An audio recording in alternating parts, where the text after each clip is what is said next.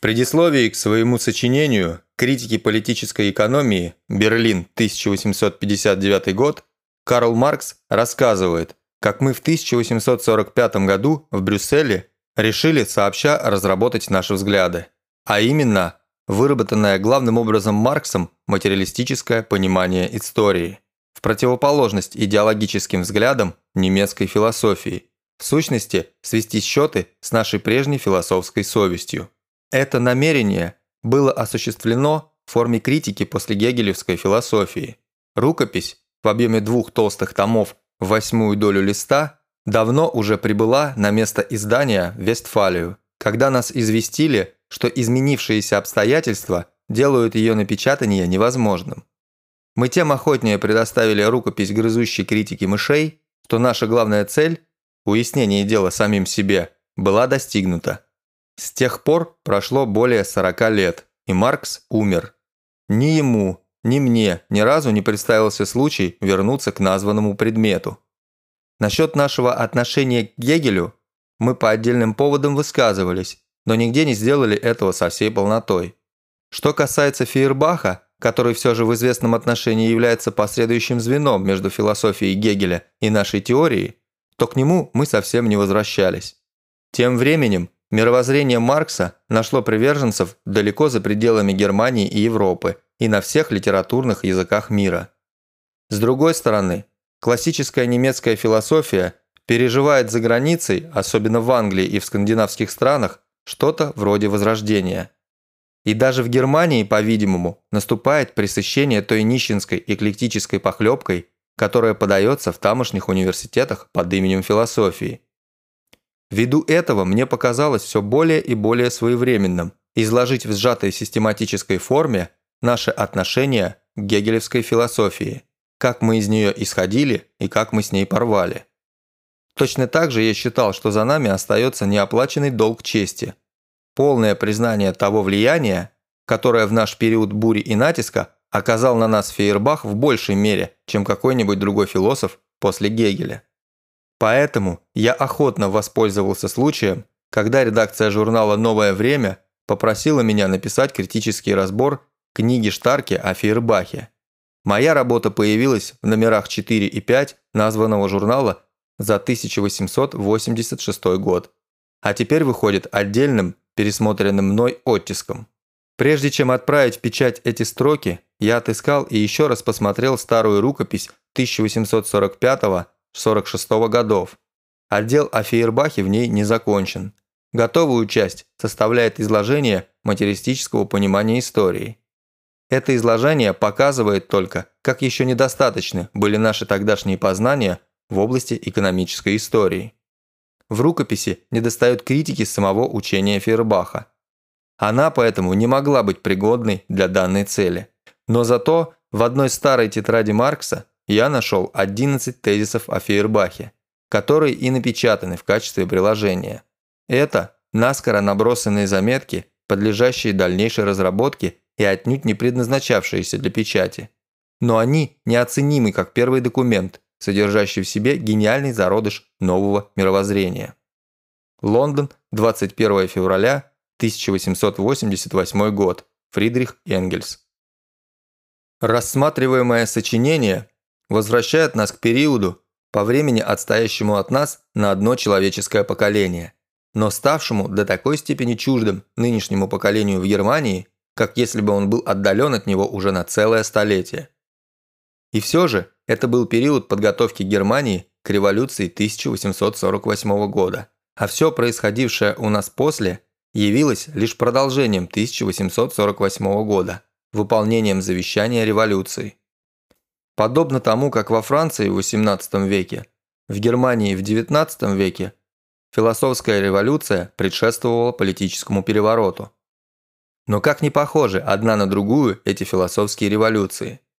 Французы ведут открытую войну со всей официальной наукой, с церковью, часто также с государством. Их сочинения печатаются по ту сторону границы, в Голландии или в Англии. А сами они нередко близки к тому, чтобы попасть в Бастилию. Напротив, немцы – профессора, государством назначенные наставники юношества. Их сочинения – общепризнанные руководства, а система Гегеля – венец всего философского развития. До известной степени даже возводится в чин королевско-прусской государственной философии. И за этими профессорами, за их педантически темными словами, в их неуклюжих, скучных периодах скрывалась революция? Да разве те люди, которые считались тогда представителями революции, либералы, не были самыми рьяными противниками этой философии, вселявшей путаницу в человеческие головы? Однако то, чего не замечали ни правительство, ни либералы, видел уже в 1833 году, по крайней мере, один человек. Его звали, правда, Генрих Гейне. Возьмем пример. Ни одно из философских положений не было предметом такой признательности со стороны близоруких правительств и такого гнева со стороны не менее близоруких либералов, как знаменитое положение Гегеля. Все действительное разумно, все разумное действительно. Ведь оно, очевидно, было оправданием всего существующего, философским благословением деспотизма, полицейского государства, королевской юстиции, цензуры. Так думал Фридрих Вильгельм III, так думали и его подданные. Но у Гегеля вовсе не все, что существует, является безоговорочно также и действительным. Атрибут действительности принадлежит у него лишь тому, что в то же время необходимо. В своем развертывании действительность раскрывается как необходимость. Та или иная правительственная мера, сам Гегель берет в качестве примера известное налоговое установление, вовсе не признается им поэтому безоговорочно за нечто действительное.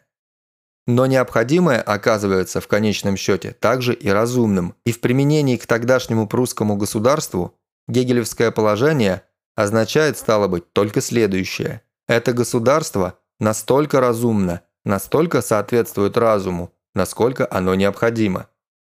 А если оно все-таки оказывается, на наш взгляд, негодным, но, несмотря на свою негодность, продолжает существовать, то негодность правительства находит свое оправдание и объясняет в соответственной негодности подданных. Тогдашние прусаки имели такое правительство, какого они заслуживали. Однако действительность по Гегелю вовсе не представляет собой такого атрибута, который присущ данному общественному или политическому порядку при всех обстоятельствах и во все времена.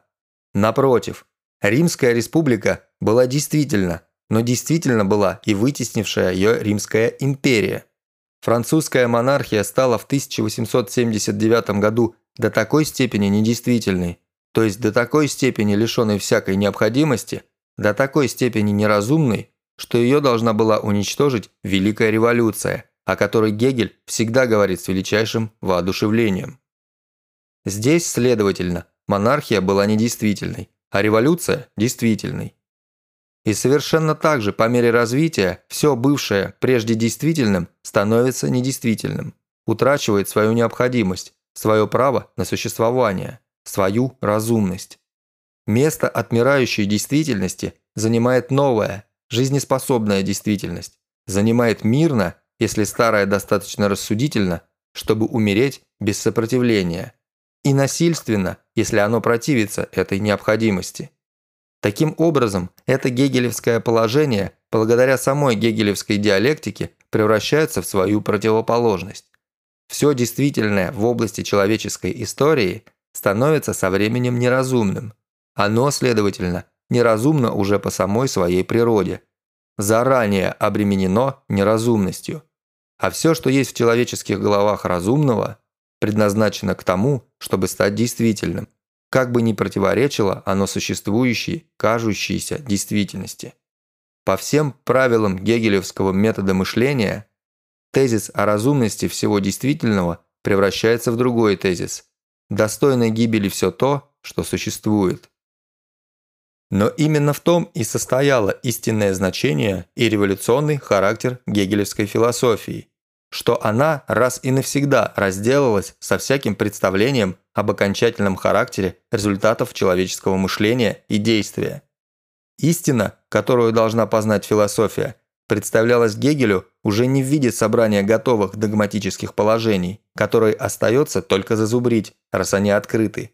Истина теперь заключалась в самом процессе познания, в длительном историческом развитии науки. Поднимающаяся с низших ступеней знания на все более высокие. Но никогда не достигающий такой точки, от которой она, найдя некоторую так называемую абсолютную истину, уже не могла бы пойти дальше, и где ей не оставалось бы ничего больше, как сложа руки с изумлением созерцать эту добытую абсолютную истину. И так дело обстоит не только в философском, но и во всяком другом познании, а равно и в области практического действия. История, так же как и познание, не может получить окончательного завершения в каком-то совершенном, идеальном состоянии человечества. Совершенное общество, совершенное государство – это вещи, которые могут существовать только в фантазии.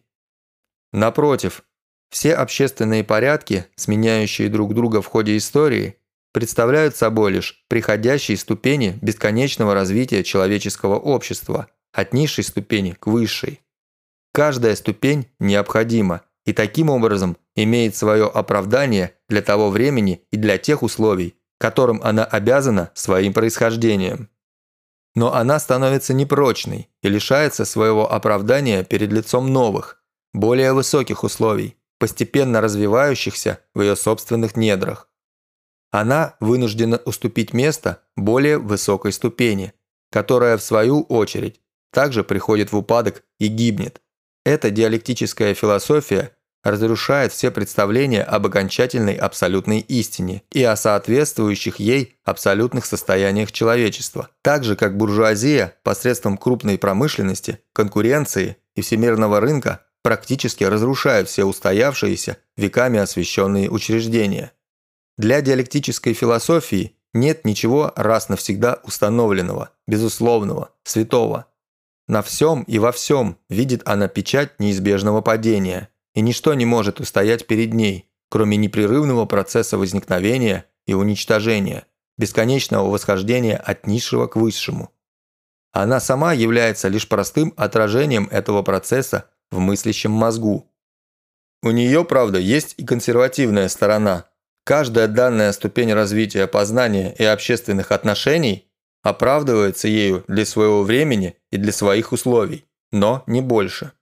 Консерватизм этого способа понимания относителен, его революционный характер абсолютен.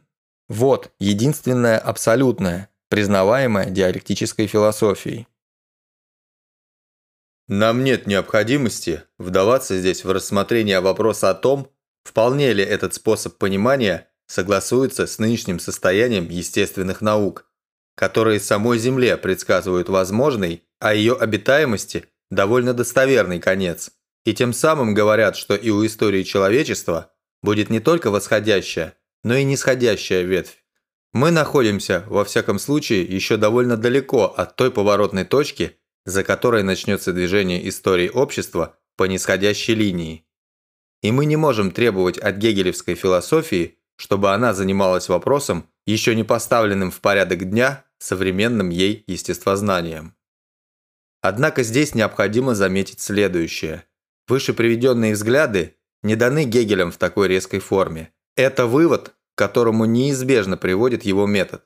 Но этот вывод никогда не был сделан им самим с такой определенностью.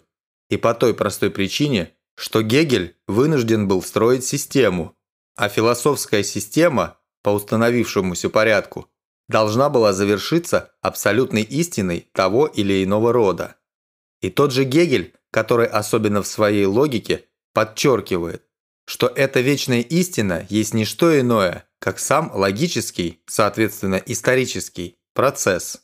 Тот же самый Гегель видит себя вынужденным положить конец этому процессу, так как надо же было ему чем-то закончить свою систему. В логике этот конец он снова может сделать началом. Потому что там конечная точка – абсолютная идея. Абсолютная лишь постольку, поскольку он абсолютно ничего не способен сказать о ней. Отчуждает себя, то есть превращается в природу. А потом в духе, то есть в мышлении и в истории, снова возвращается к самой себе. Но в конце всей философии для подобного возврата к началу оставался только один путь. А именно Нужно было так представить себе конец истории. Человечество приходит к познанию как раз этой абсолютной идеи и объявляет, что это познание абсолютной идеи достигнуто в гегелевской философии. Но это значило провозгласить абсолютной истиной все догматическое содержание системы Гегеля и тем стать в противоречие с его диалектическим методом, разрушающим все догматическое.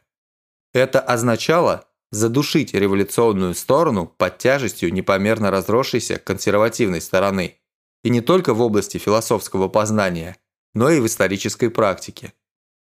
Человечество, которое в лице Гегеля додумалось до абсолютной идеи, должно было и в практической области оказаться ушедшим вперед так далеко, что для него уже стало возможным воплощение этой абсолютной идеи в действительность. Абсолютная идея не должна была, значит, предъявлять своим современникам слишком высокие практические политические требования. Вот почему мы в конце философии права узнаем, что абсолютная идея должна осуществиться в той сословной монархии, которую Фридрих Вильгельм III так упорно и так безрезультатно обещал своим подданным, то есть, стало быть, в ограниченном и умеренном косвенном господстве имущих классов, приспособленном к тогдашним мелкобуржуазным отношениям Германии. И при том нам еще доказывается умозрительным путем необходимость дворянства.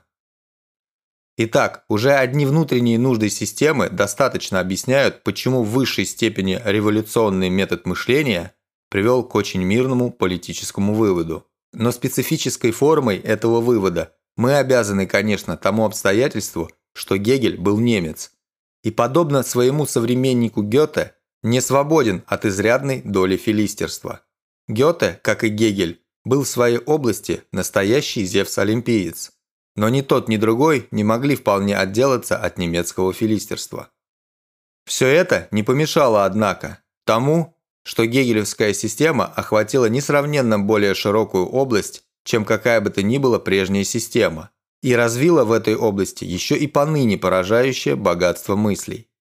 Феноменология духа которую можно было бы назвать параллелью эмбриологии и палеонтологии духа, отображением индивидуального сознания на различных ступенях его развития, рассматриваемых как сокращенное воспроизведение ступеней, исторически пройденных человеческим сознанием, логика, философия природы, философия духа, разработанная в ее отдельных исторических подразделениях, философия истории, право, религии, история философии, эстетика, в каждой из этих различных исторических областей Гегель старается найти и указать проходящую через нее нить развития.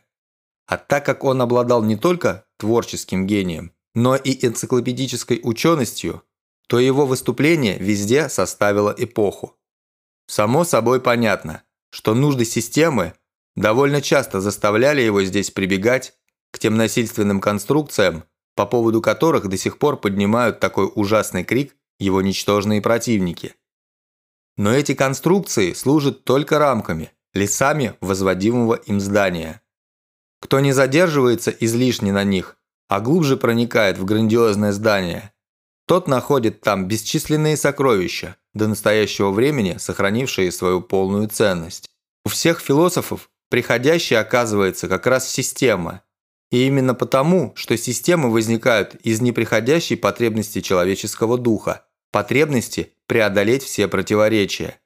Но если бы все противоречия были раз и навсегда устранены, то мы пришли бы к так называемой абсолютной истине. Всемирная история была бы закончена, и в то же время должна была бы продолжаться, хотя ей уже ничего не оставалось бы делать. Таким образом, тут получается новая, неразрешимое противоречие. Требовать от философии разрешения всех противоречий значит требовать, чтобы один философ сделал такое дело, которое в состоянии выполнить только все человечество в своем поступательном развитии. Раз мы поняли это, а этим мы больше, чем кому-нибудь обязаны Гегелю, то всей философии в старом смысле слова приходит конец. Мы оставляем в покое недостижимую на этом пути и для каждого человека в отдельности абсолютную истину. И зато устремляемся в погоню за достижимыми для нас относительными истинами по пути положительных наук и обобщения их результатов при помощи диалектического мышления. Гегелем вообще завершается философия. С одной стороны потому, что его система представляет собой величественный итог всего предыдущего развития философии, а с другой – потому что он сам хотя и бессознательно, указывает нам путь, ведущий из этого лабиринта систем к действительному положительному познанию мира. Нетрудно понять, какое огромное воздействие должна была произвести гегелевская система в философски окрашенной атмосфере Германии. Это было триумфальное шествие, длившееся целые десятилетия и далеко не прекратившееся со смертью Гегеля. Напротив, именно период с 1830 по 1840 годы был временем исключительного господства гегельянщины, заразившей в большей или меньшей степени даже своих противников. Именно в этот период взгляды Гегеля сознательным или бессознательным путем в изобилии проникали в самые различные науки и давали закваску даже популярной литературе и ежедневной печати, из которых среднее образованное сознание черпает свой запас идей. Но эта победа по всей линии была лишь прологом междуусобной войны. Взятая в целом, Учение Гегеля оставляло, как мы видели, широкий простор для самых различных практических партийных воззрений. А практическое значение имели в тогдашней теоретической жизни Германии прежде всего две вещи – религия и политика. Человек, придававший главное значение системе Гегеля, мог быть довольно консервативным в каждой из этих областей. Тот же, кто главным считал диалектический метод – мог и в религии, и в политике принадлежать к самой крайней оппозиции. Сам Гегель, несмотря на довольно частые в его сочинениях взрывы революционного гнева, в общем, по-видимому, склонялся больше к консервативной стороне.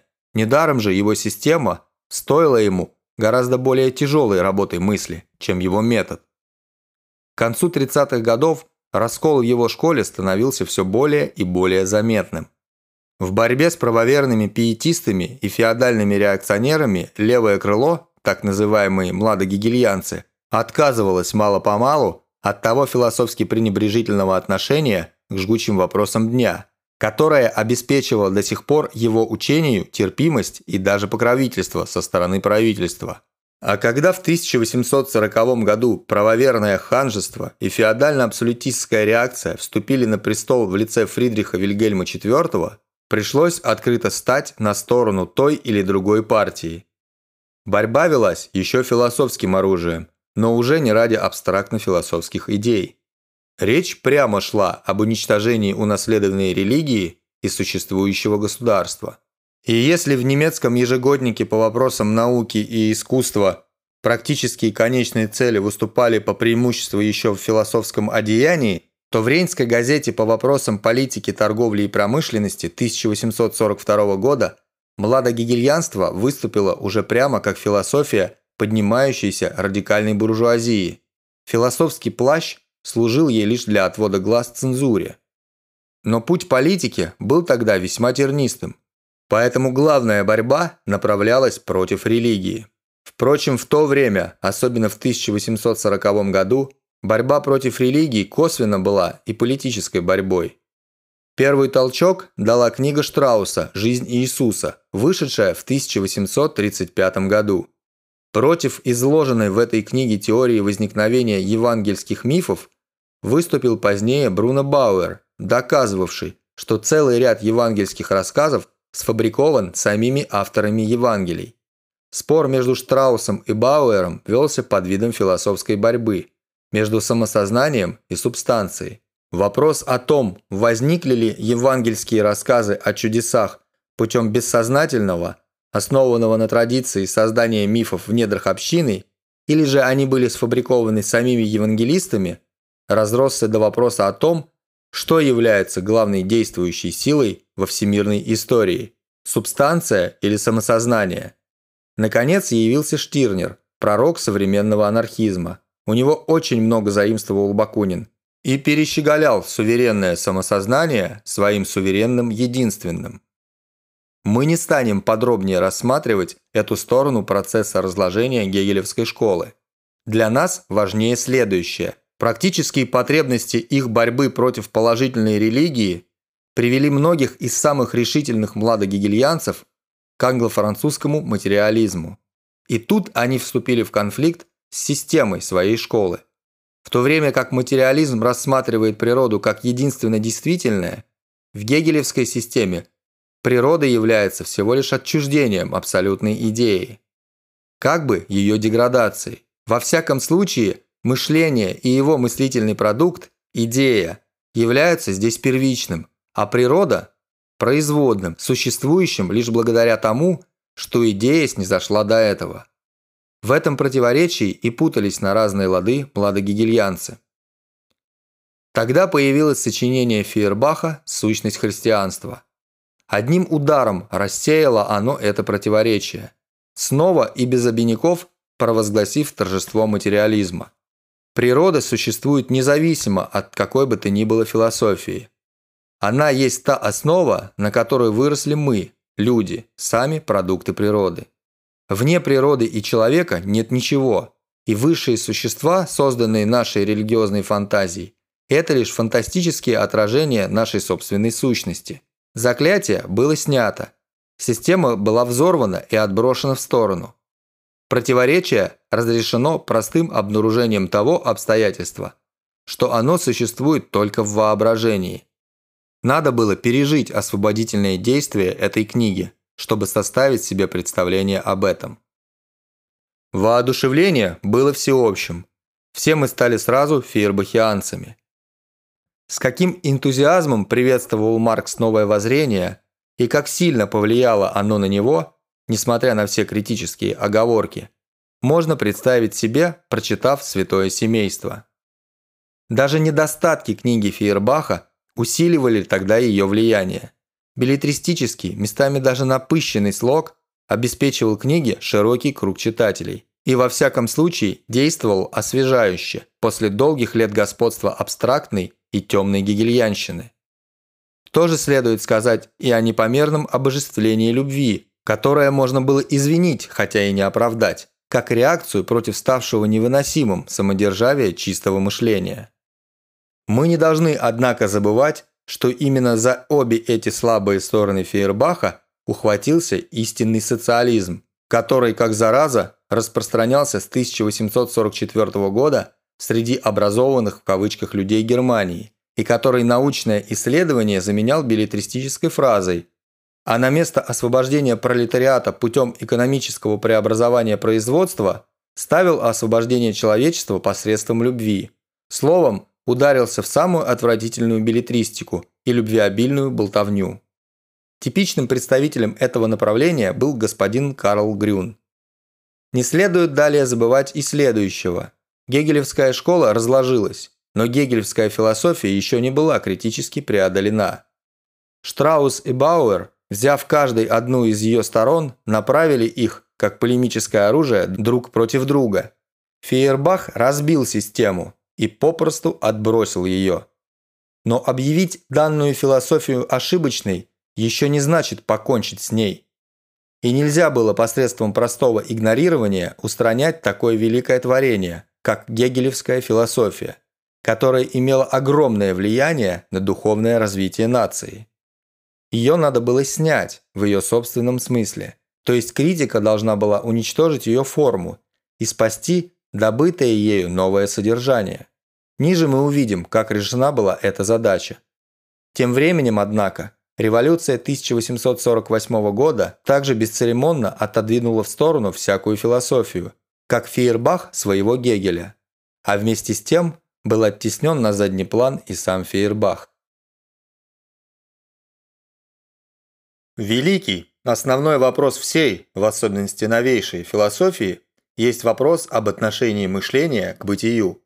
Уже с того весьма отдаленного времени, когда люди, еще не имея никакого понятия о строении своего тела и не умея объяснить сновидений, пришли к тому представлению, что их мышление и ощущения есть деятельность не их тела, а какой-то особой души, обитающей в этом теле и покидающей его при смерти. Уже с этого времени они должны были задумываться об отношении этой души к внешнему миру. Если она в момент смерти отделяется от тела и продолжает жить, то нет никакого повода придумывать для нее еще какую-то особую смерть. Так возникло представление о ее бессмертии, которое на той ступени развития казалось отнюдь не утешением, а неотвратимой судьбой и довольно часто, например, у греков, считалось подлинным несчастьем. Нерелигиозная потребность в утешении приводила всюду к скучному вымыслу о личном бессмертии. А то простое обстоятельство, что раз признав существование души, люди в силу всеобщей ограниченности никак не могли объяснить себе, куда же девается она после смерти тела. Совершенно подобным же образом, вследствие олицетворения сил природы, возникли первые боги, которые в ходе дальнейшего развития религии принимали все более и более облик внемировых сил. Пока в результате процесса абстрагирования, я чуть было не сказал процесса дистилляции, совершенно естественного в ходе умственного развития, в головах людей не возникло, наконец, из многих более или менее ограниченных и ограничивающих друг друга богов представлений о едином, исключительном боге монотеистических религий. Высший вопрос всей философии, вопрос об отношении мышления к бытию, духа к природе, имеет свои корни, стало быть, не в меньшей степени, чем всякая религия в ограниченных и невежественных представлениях людей периода дикости. Но он мог быть поставлен со всей резкостью, мог приобрести все свое значение лишь после того, как население Европы пробудилось от долгой зимней спячки христианского средневековья. Вопрос об отношении мышления к бытию, о том, что является первичным – дух или природа, этот вопрос, игравший, впрочем, большую роль и в средневековой схоластике, вопреки церкви, принял более острую форму. Создан ли мир Богом или он существует от века? Философы разделились на два больших лагеря, сообразно тому, как отвечали они на этот вопрос. Те, которые утверждали, что дух существовал прежде природы, и которые, следовательно, в конечном счете так или иначе признавали сотворение мира, а у философов, например, у Гегеля, сотворение мира принимает нередко еще более запутанный и нелепый вид, чем в христианстве. Составили идеалистический лагерь. Те же, которые основным началом считали природу, примкнули к различным школам материализма. Ничего другого первоначально и не означают выражения идеализм и материализм, и только в этом смысле они здесь и употребляются. Ниже мы увидим, какая путаница возникает в тех случаях, когда им придают какое-либо другое значение. Но вопрос об отношении мышления к бытию имеет еще и другую сторону. Как относятся наши мысли об окружающем нас мире к самому этому миру? В состоянии ли наше мышление познавать действительный мир? Можем ли мы в наших представлениях и понятиях о действительном мире составлять верное отражение действительности? На философском языке этот вопрос называется вопросом о тождестве мышления и бытия. Громадное большинство философов удовлетворительно решает этот вопрос. Так, например, у Гегеля удовлетворительный ответ на этот вопрос подразумевается сам собой. В действительном мире мы познаем именно его мыслительное содержание. Именно то, благодаря чему мир оказывается постепенным осуществлением абсолютной идеи которая от века существовала где-то независимо от мира и прежде него. Само собой понятно, что мышление может познать то содержание, которое уже заранее является содержанием мысли. Но не менее понятно также, что доказываемое положение здесь молчаливо уже содержится в самой предпосылке. Но это никоим образом не мешает Гегелю делать из своего доказательства тождества мышления и бытия тот дальнейший вывод, что так как его мышление признает правильной его философию, то значит, она есть единственно правильная философия. И что в силу тождества мышления и бытия, человечество должно немедленно перенести эту философию из теории в практику и переустроить весь мир сообразно гегелевским принципам. Эту иллюзию он разделяет почти со всеми другими философами. Но рядом с этим существует ряд других философов, которые оспаривают возможность познания мира или, по крайней мере, исчерпывающего познания. К ним принадлежат среди новейших философов Юм и Кант, и они играли очень значительную роль в развитии философии. Решающее для опровержения этого взгляда сказано уже Гегелем, насколько это можно было сделать с идеалистической точки зрения. Добавочные материалистические соображения Фейербаха более остроумны, чем глубоки. Самое же решительное опровержение этих, как и всех прочих философских вывертов, заключается в практике, именно в эксперименте и в промышленности. Если мы можем доказать правильность нашего понимания данного явления природы тем, что сами его производим, вызываем его из условий, заставляем его к тому же служить нашим целям, то кантовской неуловимой вещи в себе приходит конец. Химические вещества, образующиеся в телах животных и растений, оставались такими вещами в себе, пока органическая химия не стала приготовлять их одно за другим. Тем самым вещь в себе превращалась в вещь для нас, как, например, ализарин, красящее вещество марены, которое мы теперь получаем не из корней марены, выращиваемой в поле, а гораздо дешевле и проще из каменноугольного дегтя. Солнечная система Коперника в течение 300 лет оставалась гипотезой, в высшей степени вероятной, но все-таки гипотезой. Когда же Леверье на основании данных этой системы не только доказал, что должна существовать еще одна неизвестная до тех пор планета, но и определил посредством вычисления места, занимаемое ею в небесном пространстве, и когда после этого Галлий действительно нашел эту планету, система Коперника была доказана. И если неокантианцы в Германии стараются воскресить взгляды Канта, а агностики в Англии взгляды Юма, никогда не вымиравшие там, несмотря на то, что и теория, и практика давно уже опровергли и те, и другие, то в научном отношении это является шагом назад, а на практике лишь стыдливой манерой тайком протаскивать материализм, публично отрекаясь от него. Однако в продолжении этого длинного периода от Декарта до Гегеля и от Гоббса до Фейербаха философов толкала вперед отнюдь не одна только сила чистого мышления, как они воображали. Напротив, в действительности их толкало вперед главным образом мощное, все более быстрое и бурное развитие естествознания и промышленности. У материалистов это прямо бросалось в глаза.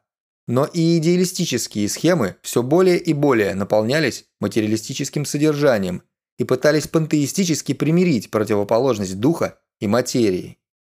В гегелевской системе дело дошло наконец до того, что она и по методу, и по содержанию представляет собой идеалистически на голову поставленный материализм. После всего сказанного понятно, почему Штарки в своей характеристике Фейербаха прежде всего исследует его позицию в этом основном вопросе – об отношении мышления к бытию. После краткого введения, в котором взгляды прежних философов, в особенности начиная с Канта, излагаются излишне тяжелым философским языком, и в котором Гегель не получает должной оценки, так как автор с чрезмерным формализмом цепляется за отдельные места его сочинений, следует подобное изложение хода развития самой фейербаховской метафизики, как это развитие последовательно отражалось в относящихся сюда сочинениях этого философа.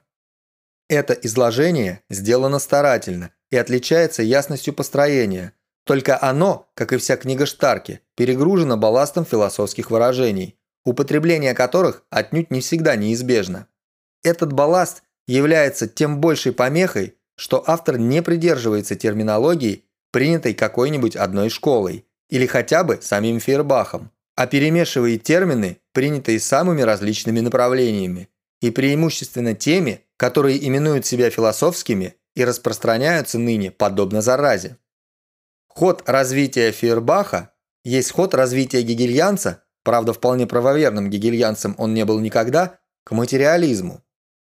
На известной ступени это развитие привело его к полному разрыву с идеалистической системой своего предшественника. С неудержимой силой овладело им, наконец, сознание того, что гегелевское домировое существование абсолютной идеи Предсуществование логических категорий до возникновения мира есть не более как фантастический остаток веры потустороннего Творца. Тот вещественный, чувственно воспринимаемый нами мир, которому принадлежим мы сами, есть единственный действительный мир, и что наше сознание и мышление, как бы ни казались они сверхчувственными, являются продуктами вещественного телесного органа – мозга.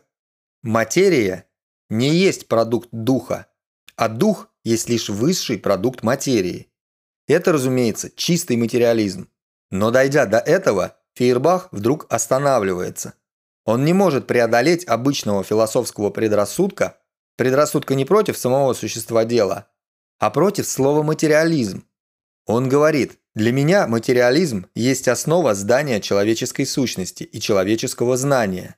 Но он для меня не то, чем он является для физиолога для естествоиспытателя в тесном смысле, например, для Малишотта, и чем он не может не быть для них сообразно их точки зрения и их специальности. То есть он для меня не само здание. Идя назад, я целиком с материалистами, идя вперед, я не с ними.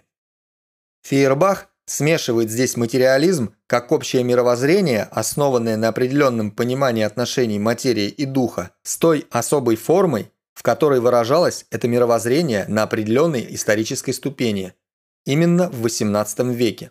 Больше того, он смешивает его с той опошленной, вульгаризированной формой, в которой материализм XVIII века продолжает теперь существовать в головах естествоиспытателей и врачей, и в которой его в 50-х годах преподносили странствующие проповедники Бюхнер, Фогт и Малешот. Но материализм, подобно идеализму, прошел ряд ступеней развития. С каждым составляющим эпоху открытием, даже в естественно-исторической области, материализм неизбежно должен изменять свою форму. А с тех пор, как и истории было дано материалистическое объяснение, здесь также открывается новый путь для развития материализма. Материализм прошлого века был преимущественно механическим, потому что из всех естественных наук к тому времени достигла известной законченности только механика, и именно только механика твердых тел, земных и небесных. Короче, механика тяжести. Химия существовала еще в наивной форме, основанной на теории флагистона. Биология была еще в пеленках. Растительный и животный организм был исследован лишь в самых грубых чертах, его объясняли чисто механическими причинами. В глазах материалистов XVIII века человек был машиной так же, как и животное в глазах Декарта. Это применение исключительно масштаба механики к процессам химического и органического характера, в области которых механические законы хотя и продолжают действовать, но отступают на задний план перед другими, более высокими законами, составляет первую своеобразную, но неизбежную тогда ограниченность классического французского материализма.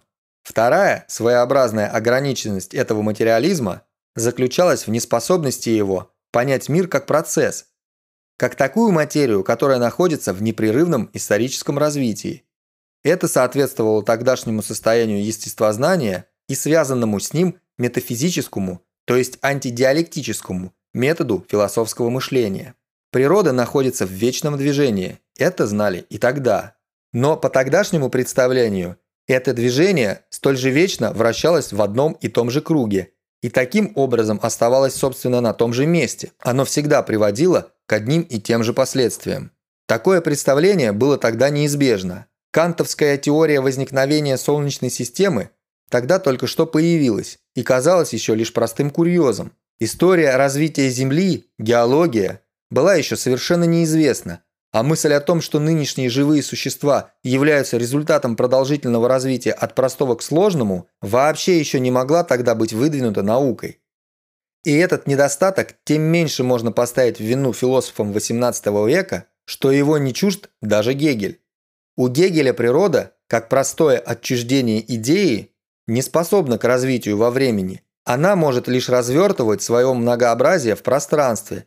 И таким образом, осужденная на вечное повторение одних и тех же процессов, она выставляет одновременно и одну рядом с другой все заключающиеся в ней ступени развития.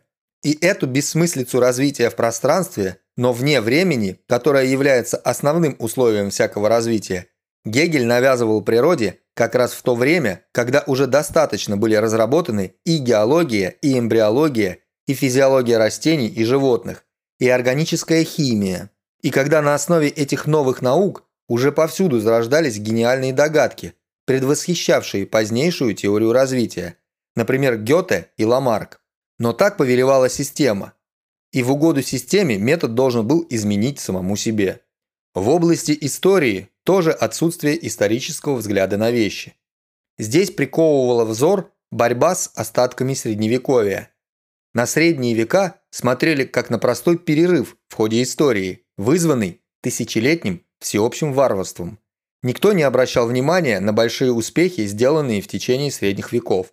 Расширение культурной области Европы, образование там в соседстве друг с другом великих жизнеспособных наций, наконец, огромные технические успехи, XIV и XV веков. А тем самым становился невозможным правильный взгляд на великую историческую связь. И история в лучшем случае являлась готовым к услугам философов сборником примеров и иллюстраций. Вульгаризаторы, взявшие на себя в 50-х годах в Германии роль разносчиков материализма, не вышли ни в чем за эти пределы учений своих учителей. Все дальнейшие успехи естественных наук служили им лишь новыми доводами против существования Творца Вселенной.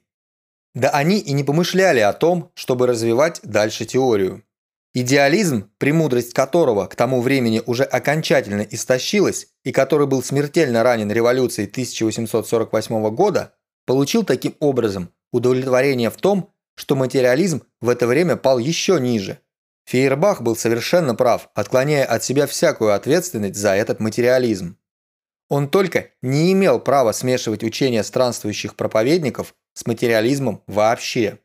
Во-первых, и при жизни Фейербаха естествознание находилось в том процессе сильнейшего брожения, который получил относительное вносящее ясность завершение только за последние 15 лет. Собрана была небывалая до сих пор масса нового материала для познания. Но лишь в самое последнее время стало возможным установить связь, а стало быть и порядок в этом хаосе стремительно нагромождавшихся открытий. Правда, Фейербах был современником трех важнейших открытий.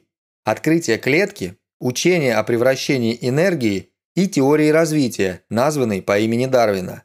Но мог ли пребывавший в деревенском уединении философ в достаточной степени следить за наукой, чтобы в полной мере оценить такие открытия, которые тогда сами естествоиспытатели отчасти еще оспаривали, отчасти же не умели надлежащим образом использовать. Виноваты тут единственно жалкие немецкие порядки, благодаря которым философские кафедры замещались исключительно мудрствующими эклектическими крохоборами, между тем как Фейербах, бесконечно превосходивший всех их, вынужден был окрестьяниваться и прозябать в деревенском захолустье. Не Фейербах, следовательно, виноват в том, что ставший теперь возможным исторический взгляд на природу, устраняющий все односторонности французского материализма, остался для него недоступным.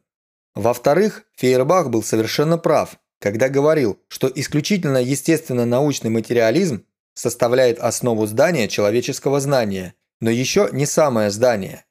Ибо мы живем не только в природе, но и в человеческом обществе, которое не в меньшей мере, чем природа, имеет свою историю развития и свою науку. Задача, следовательно, состояла в том, чтобы согласовать науку об обществе, то есть всю совокупность так называемых исторических и философских наук, с материалистическим основанием и перестроить ее соответственно этому основанию. Но Фейербаху не суждено было сделать это. Здесь он, несмотря на основу, еще не освободился от старых идеалистических пут, что признавал он сам, говоря «Идя назад, я с материалистами, идя вперед, я не с ними». Но именно здесь, в области общественной, сам Фейербах вперед, дальше своей точки зрения 1840 или 1844 годов и не пошел. И опять-таки главным образом вследствие своего отшельничества, в силу которого он по своим наклонностям гораздо больше всех других философов, нуждавшийся в обществе, вынужден был разрабатывать свои мысли в полном уединении, а не в дружеских или враждебных встречах с другими людьми своего калибра. Ниже мы подробнее рассмотрим, в какой большой степени он оставался идеалистом в указанной области. Заметим еще, что Штарке видит идеализм Фейербаха не в том, в чем он действительно заключается. Фейербах – идеалист, он верит в прогресс человечества – страница 19. Основой, фундаментом всего остается все-таки идеализм. Реализм только предохраняет нас от заблуждений в то время, когда мы следуем своим идеальным стремлениям. Разве сострадание, любовь и служение истине и праву не идеальные силы? Во-первых, здесь идеализмом называется не что иное, как стремление к идеальным целям. Но эти цели необходимым образом связаны разве только с кантовским идеализмом и его категорическим императивом. Однако даже Кант назвал свою философию трансцендентальным идеализмом вовсе не потому, что в ней речь идет и о нравственных идеалах, а по совершенно другим причинам, небезызвестным, конечно, Штарке. Предрассудок относительно того, что вера в нравственные, то есть общественные идеалы, составляет будто бы сущность философского идеализма, возник вне философии у немецкого филистера, который подбирал потребные ему крохи философского образования в стихотворениях Шиллера. И никто не критиковал более резко бессильный кантовский категорический императив, бессильный, потому что требует невозможного, следовательно, никогда не приходит ни к чему действительному. никто не осмеивал более жестоко насажденную Шиллером филистерскую наклонность помечтать о несуществующих идеалах, чем это делал законченный идеалист Гегель. Во-вторых, никак не избегнуть того обстоятельства, что все, что побуждает человека к деятельности, должно проходить через его голову. Даже за еду и питье человек принимается вследствие того, что в его голове отражаются ощущения голода и жажды, а перестает есть и пить вследствие того, что в его голове отражается ощущение сытости. Воздействие внешнего мира на человека запечатлеваются в его голове, отражаются в ней в виде чувств, мыслей, побуждений, проявлений воли, словом, в виде идеальных стремлений. И в этом виде они становятся идеальными силами. И если данного человека делает идеалистом только то обстоятельство, что он следует идеальным стремлениям и что он признает влияние на него идеальных сил, то всякий маломальски нормально развитый человек – идеалист от природы. И непонятным остается одно – как вообще могут быть на свете материалисты. В-третьих, убеждение в том, что человечество, по крайней мере в данное время, двигается в общем и целом вперед, не имеет абсолютно ничего общего с противоположностью материализма и идеализма. Французские материалисты почти фанатически держались этого убеждения, не меньше деистов Вольтера и Руссо, и довольно часто приносили ему величайшие личные жертвы. Если кто-нибудь посвятил всю свою жизнь служению истине и праву, в хорошем смысле этих слов, то таким человеком был, например, Дидро. И когда Штарки объявляет все это идеализмом, он доказывает только то, что слово «материализм», а с ним вместе и вся противоположность этих направлений, утратили здесь у него всякий смысл. Фактически, Штарки здесь делает, хотя может быть и бессознательно, непростительную уступку укоренившемуся под влиянием долголетней поповской клеветы филистерскому предрассудку против названия «материализм». Под материализмом филистер понимает обжорство, пьянство, похоть, плотские наслаждения и тщеславие, корыстолюбие, совокупность, алчность, погоню за барышом и биржевые плутни. Короче, все те грязные пороки, которым он сам предается в тайне. Идеализм же означает у него веру в добродетель, любовь ко всему человечеству и вообще веру в лучший мир, о котором он кричит перед другими, но в который он сам начинает веровать разве только тогда, когда у него голова болит с похмелья. Или когда он обанкротился, словом, когда ему приходится переживать неизбежные последствия своих обычных материалистических излишеств. При этом он тянет свою любимую песню «Что же такое человек? Он полузверь и полуангел». В остальном же Штарке усердно старается защитить Фейербаха от нападений и учений тех доцентов, которые шумят теперь в Германии под именем философов. Для людей, интересующихся выродившимся потомством классической немецкой философии, это, конечно, важно. Для самого Штарки это могло казаться необходимым. Но мы пощадим читателя. Действительный идеализм Фейербаха выступает наружу тотчас же, когда мы подходим к его философии религии и этике. Фейербах вовсе не хочет упразднить религию, он хочет усовершенствовать ее. Сама философия должна раствориться в религии. Периоды человечества отличаются один от другого лишь переменами в религии. Данное историческое движение только тогда достигает своей основы, когда оно глубоко проникает в сердце человека. Сердце – не форма религии, так что нельзя сказать, что религия должна быть также и в сердце. Оно – сущность религии. Цитировано у Штарке, страница 168. По учению Фербаха, религия есть основанное на чувстве сердечное отношение между человеком и человеком, которое до сих пор искало свою истину в фантастическом отражении действительности, при посредстве одного или многих богов, этих фантастических отражений человеческих свойств, а теперь непосредственно и прямо находит ее в любви между «я» и «ты». И таким образом у Фейербаха, в конце концов, половая любовь становится одной из самых высших, если не самой высшей формой исповедания его новой религии. Основанные на чувстве отношения между людьми, особенно же между людьми разного пола, существовали с тех самых пор, как существуют люди. Что касается половой любви, то она в течение последних восьми столетий приобрела такое значение и завоевала такое место, что стало обязательной осью, вокруг которой вращается вся поэзия. Существующие позитивные религии ограничиваются тем, что дают высшее освещение государственному регулированию половой любви, то есть законодательству о браке. Они все могут хоть завтра совершенно исчезнуть, а в практике любви и дружбы не произойдет ни малейшего изменения. Во Франции между 1793 и 1798 годами христианская религия действительно исчезла до такой степени, что самому Наполеону не без сопротивления и не без труда удалось ввести ее снова. Однако в течение этого времени не возникло никакой потребности заменить ее чем-нибудь вроде новой религии Фейербаха.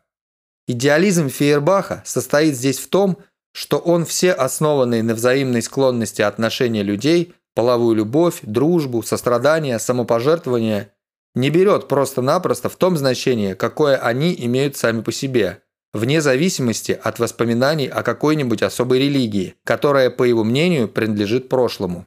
Он утверждает, что полное свое значение эти отношения получат только тогда, когда их осветят словом «религия». Главное для него не в том, что такие чисто человеческие отношения существуют, а в том, чтобы их рассматривали как новую, истинную религию. Он соглашается признать их полноценными только в том случае, если к ним будет приложена печать религии. Слово «религия» происходит от слова «связывать», и его первоначальное значение – «связь». Следовательно, всякая взаимная связь двух людей есть религия. Подобные этимологические фокусы представляют собой последнюю лазейку идеалистической философии. Словам приписывается не то значение, какое они получили путем исторического развития их действительного употребления, а то, какие они должны были бы иметь в силу своего происхождения. Только для того, чтобы не исчезло из языка дорогое для идеалистических воспоминаний слово «религия», в сан религии возводится половая любовь и отношения между полами. Совершенно так же рассуждали в 40-х годах парижские реформисты направления Луи Блана, которым тоже человек без религии представлялся каким-то чудовищем, и которые говорили нам «Стало быть, атеизм – это и есть ваша религия?» Стремление Фейербаха построить истинную религию на основе материалистического, по сути дела, понимания природы можно уподобить попытке толковать современную химию как истинную алхимию. Если возможна религия без Бога, то возможно и алхимия без своего философского камня. К тому же существует очень тесная связь между алхимией и религией. Философский камень обладает многими богоподобными свойствами, египетско-греческие алхимики первых двух столетий нашего летосчисления тоже приложили свою руку при выработке христианского учения, как это показывают данные, приводимые Копом и Бертло. Совершенно неверным является утверждение Фейербаха, что периоды человечества отличаются один от другого лишь переменами в религии. Великие исторические повороты сопровождались религиями, лишь поскольку речь идет о трех до ныне существовавших мировых религиях – буддизме, христианстве и исламе. Старые, стихийно возникшие племенные и национальные религии не имели пропагандистского характера и лишались всякой силы сопротивления, как только бывала сломлена независимость данных племен или народов. У германцев для этого достаточно было даже простого соприкосновения с разлагавшейся Римской мировой империей и с ее христианской мировой религией, тогда только что принятой Римом и соответствовавшей ее экономическому, политическому и духовному состоянию. Только по поводу этих более или менее искусственно возникших мировых религий особенно по поводу христианства и ислама, можно сказать, что общие исторические движения принимают религиозную окраску. Но даже в сфере распространения христианства революции, имевшие действительно универсальное значение, принимают эту окраску лишь на первых ступенях борьбы буржуазии за свое освобождение от XIII до XVII века включительно. И это объясняется не свойствами человеческого сердца, и не религиозной потребностью человека, как думает Фейербах, но всей предыдущей историей средних веков, знавших только одну форму идеологии – религию и теологию. Но когда в XVIII веке буржуазия достаточно окрепла для того, чтобы создать свою собственную идеологию, соответствующую ее классовому положению, она совершила свою великую и законченную революцию – французскую, апеллируя исключительно к юридическим и политическим идеям и думая о религии лишь постольку, поскольку это последнее преграждало ей дорогу. Но при этом ей и в голову не приходило, что надо заменить старую религию какой-то новой. Известно, какую неудачу потерпел здесь Робеспьер. В обществе, в котором мы вынуждены жить теперь, и которое основано на противоположности классов и на классовом господстве, возможность проявления чисто человеческих чувств в отношении к другим людям и без того достаточно жалко.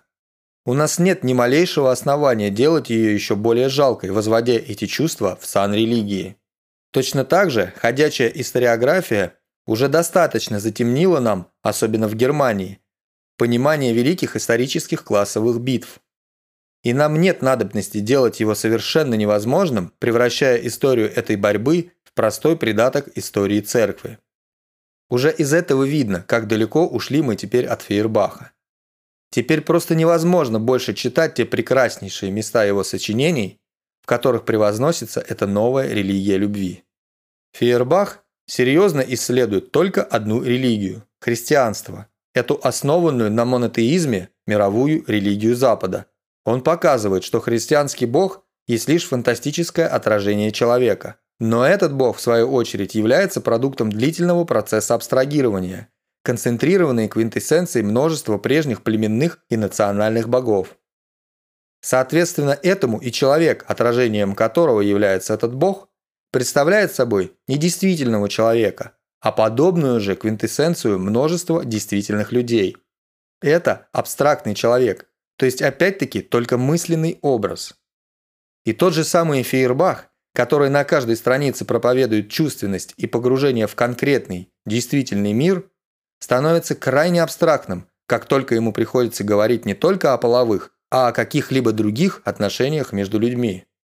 В этих отношениях он видит только одну сторону – мораль.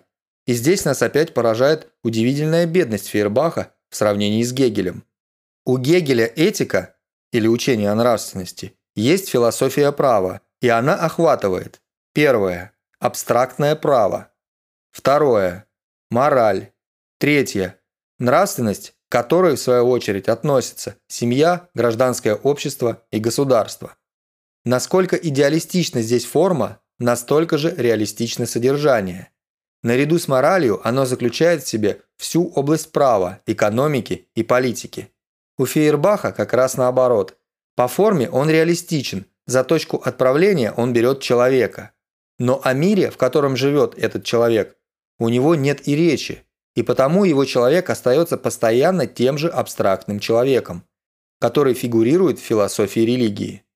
Этот человек появился на свет не из чрева матери. Он как бабочка из куколки, вылетел из бога монотеистических религий. Поэтому он и живет не в действительном, исторически развившемся и исторически определенном мире. Хотя он находится в общении с другими людьми, но каждый из них столь же абстрактен, как и он сам. В философии религии мы все-таки еще имели дело с мужчиной и женщиной, но в этике исчезает и это последнее различие. Правда, у Фейербаха попадаются изредка такие, например, положения. Во дворцах мыслят иначе, чем в хижинах. Если у тебя от голода и победности нет питательных веществ в теле, то и в голове твоей, в твоих чувствах и в твоем сердце нет пищи для морали. Политика должна стать нашей религией. Но он совершенно не знает, что делать с этими положениями. Они остаются у него голой фразой. И даже Штарке вынужден признать, что политика для Фейербаха – недоступная область, а наука об обществе – социология, терра инкогнита. Столь же плоским он по сравнению с Гегелем и там, где рассматривает противоположность между добром и злом. Некоторые думают, замечает Гегель, что они высказывают чрезвычайно глубокую мысль, говоря, что по своей природе человек добр. Но они забывают, что гораздо больше глубокомыслия в словах «человек по своей природе зол». У Гегеля зло есть форма, в которой проявляется движущая сила исторического развития. И в этом заключается двоякий смысл. С одной стороны, каждый новый шаг вперед необходимо является оскорблением какой-нибудь святыни, бунтом против старого, отживающего, но освященного привычкой порядка.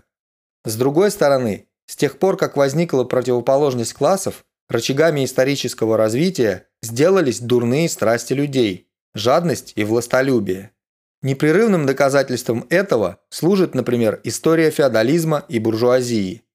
Но Фейербаху и в голову не приходит исследовать историческую роль морального зла. Историческая область для него вообще неудобна и неуютна. Даже его изречение «когда человек только что вышел из лона природы», он тоже был лишь чисто природным существом, а не человеком. Человек – это продукт человека, культуры и истории. Даже это изречение остается у него совершенно бесплодным. После всего сказанного понятно, что насчет морали Фейербах может сообщить нам лишь нечто чрезвычайно тощее. Стремление к счастью прирождено человеку, поэтому оно должно быть основой всякой морали. Но стремление к счастью подвергается двоякой поправке. Во-первых, со стороны естественных последствий наших поступков за опьянением следует похмелье, за вошедшим в привычку излишеством – болезнь. Во-вторых, со стороны их общественных последствий. Если мы не уважаем в других того же стремления к счастью, они оказывают сопротивление и мешают нашему стремлению к счастью. Отсюда следует, что если мы хотим удовлетворить это свое стремление, мы должны уметь правильно оценивать последствия наших поступков и, кроме того, уважать равное право других на то же самое стремление. Разумное самоограничение в отношении самих себя и любовь, снова любовь, в общении с другими – таковы, стало быть, основные правила фейербаховской морали, из которых выводятся все остальные. И ни остроумнейшие рассуждения Фейербаха, ни самые усиленные похвалы Штарки не в состоянии скрыть убожество и пустоту этих двух-трех положений. Занимаясь самим собой, человек только в очень редких случаях и отнюдь не используя для себя и для других, удовлетворяет свое стремление к счастью. Он должен иметь общение с внешним миром, средства для удовлетворения своих потребностей, пищу, индивиду другого пола, книги, развлечения, споры, деятельность, предметы потребления и труда. Одно из двух. Или фейербаховская мораль заранее предполагает, что все эти средства и предметы для удовлетворения потребностей несомненно имеются у каждого человека. Или она дает только благие, но неприменимые советы, и тогда она не стоит выеденного яйца для людей, лишенных этих средств. И сам Фейербах прямо говорит об этом. Во дворцах мыслят иначе, чем в хижинах. Если у тебя от голода и победности нет питательных веществ в теле, то и в голове твоей, в твоих чувствах и в твоем сердце нет пищи для морали. Лучше ли обстоит дело с равным правом всех людей на счастье? Фейербах выставляет это требование как безусловно обязательное во все времена и при всяких обстоятельствах. Но с каких пор оно признано всеми?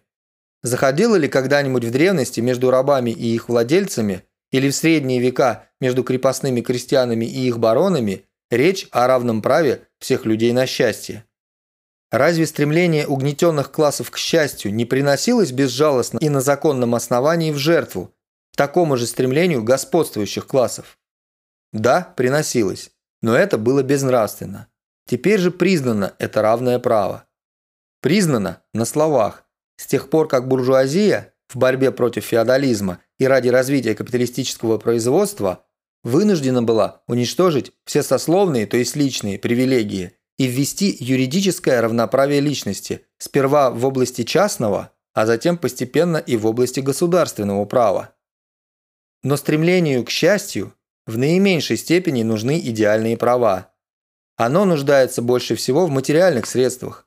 Капиталистическое же производство заботится о том, чтобы огромное большинство равноправных лиц имело лишь самое необходимое для самой скудной жизни. Таким образом, капитализм вряд ли оказывает больше уважения равному праву большинства на счастье, чем оказывало рабство или крепостничество. И разве лучше обстоит дело с духовными средствами, обеспечивающими счастье, со средствами получения образования? Разве сам школьный учитель, победивший при Садове, не мифическая личность?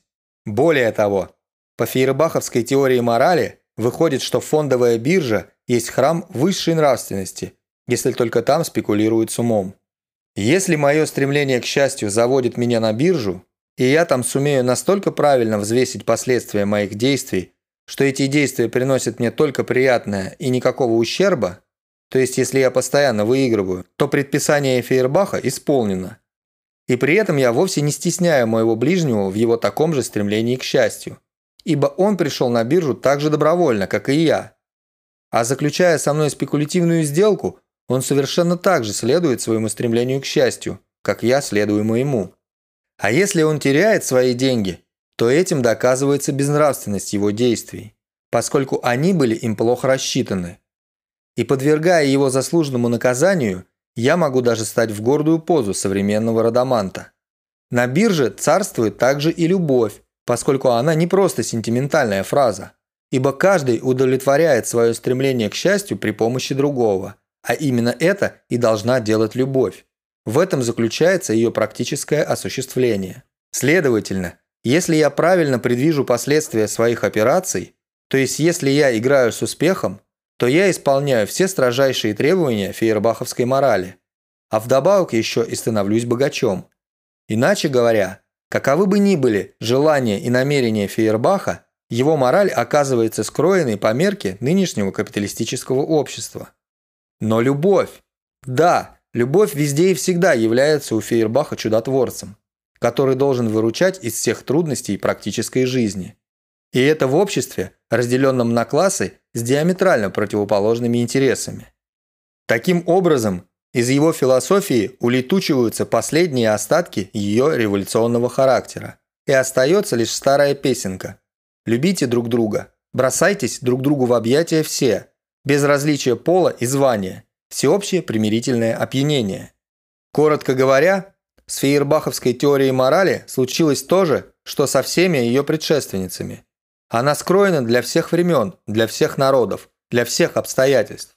И именно потому неприменима нигде и никогда.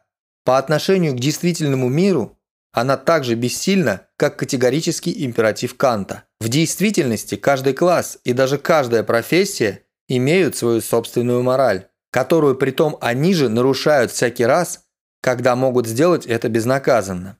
А любовь, которая должна бы все объединять, проявляется в войнах, ссорах, тяжбах, домашних сварах, разводах и в максимальной эксплуатации одних другими.